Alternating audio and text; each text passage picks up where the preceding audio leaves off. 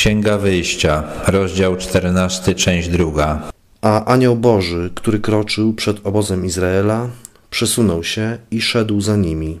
I ruszył słup obłoku sprzed oblicza ich i stanął za nimi, tak iż wsunął się między obóz Egipcjan i obóz Izraela. Z jednej strony obłok był ciemnością, z drugiej zaś strony rozświetlał noc. I nie zbliżyli się przez całą noc jedni do drugich. Przejście Izraelitów przez Morze Czerwone odbyło się w nocy. Bóg ich strzegł, stanął pomiędzy nimi a Egipcjanami i nie pozwolił na to, żeby wojska egipskie zbliżyły się i przeszkodziły w marszu. A Mojżesz wyciągnął rękę nad morze.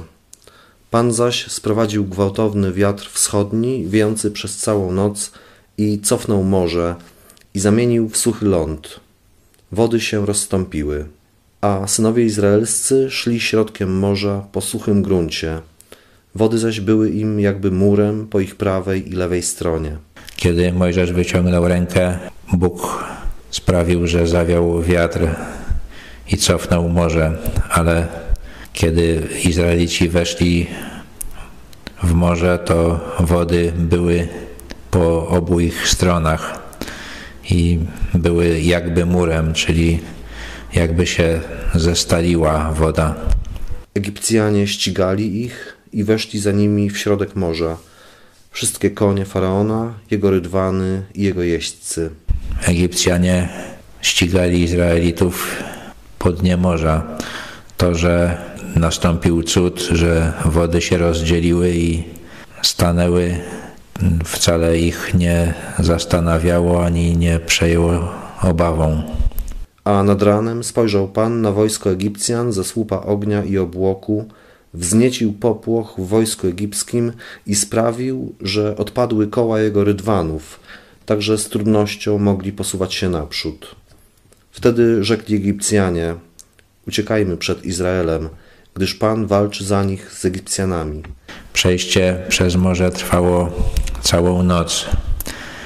Nad ranem Bóg sprawił, że Egipcjanom odpadły koła od rydwanów, także nie byli już w stanie doścignąć Izraelitów.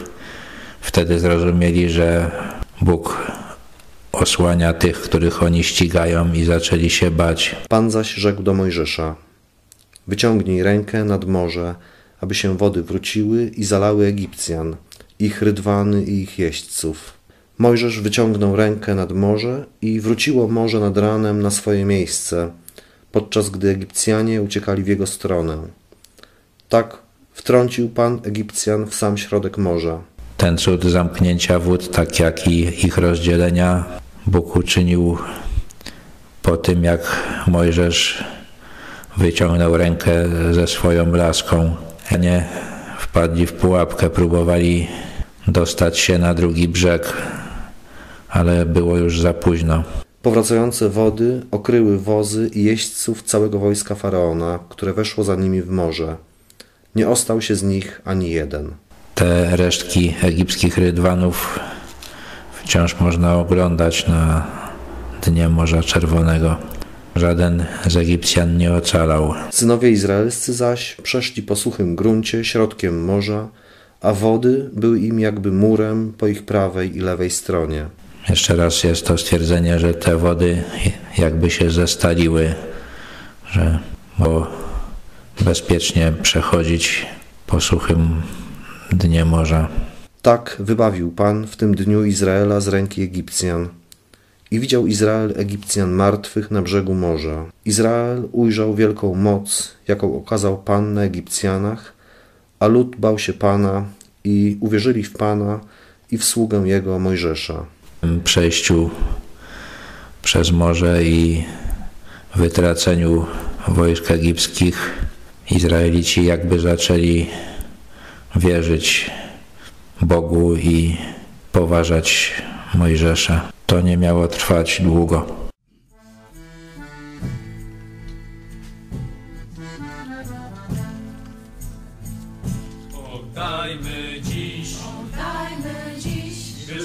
Bogu cześć, Wiecznemu Bogu cześć, niech nasze serca nasze serca wielbią Go. On stworzył niebiosa, On utwierdził ziemi krąg, utwierdził ziemi krąg, Jego łaska Jego łaska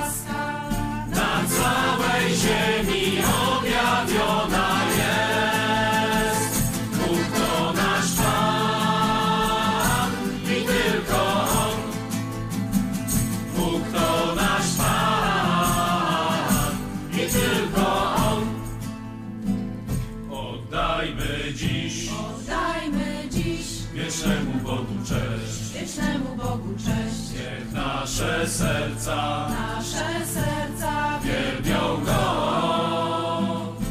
On stworzył niebiosa. On utwierdził ziemi krok, utwierdził ziemi krok. Jego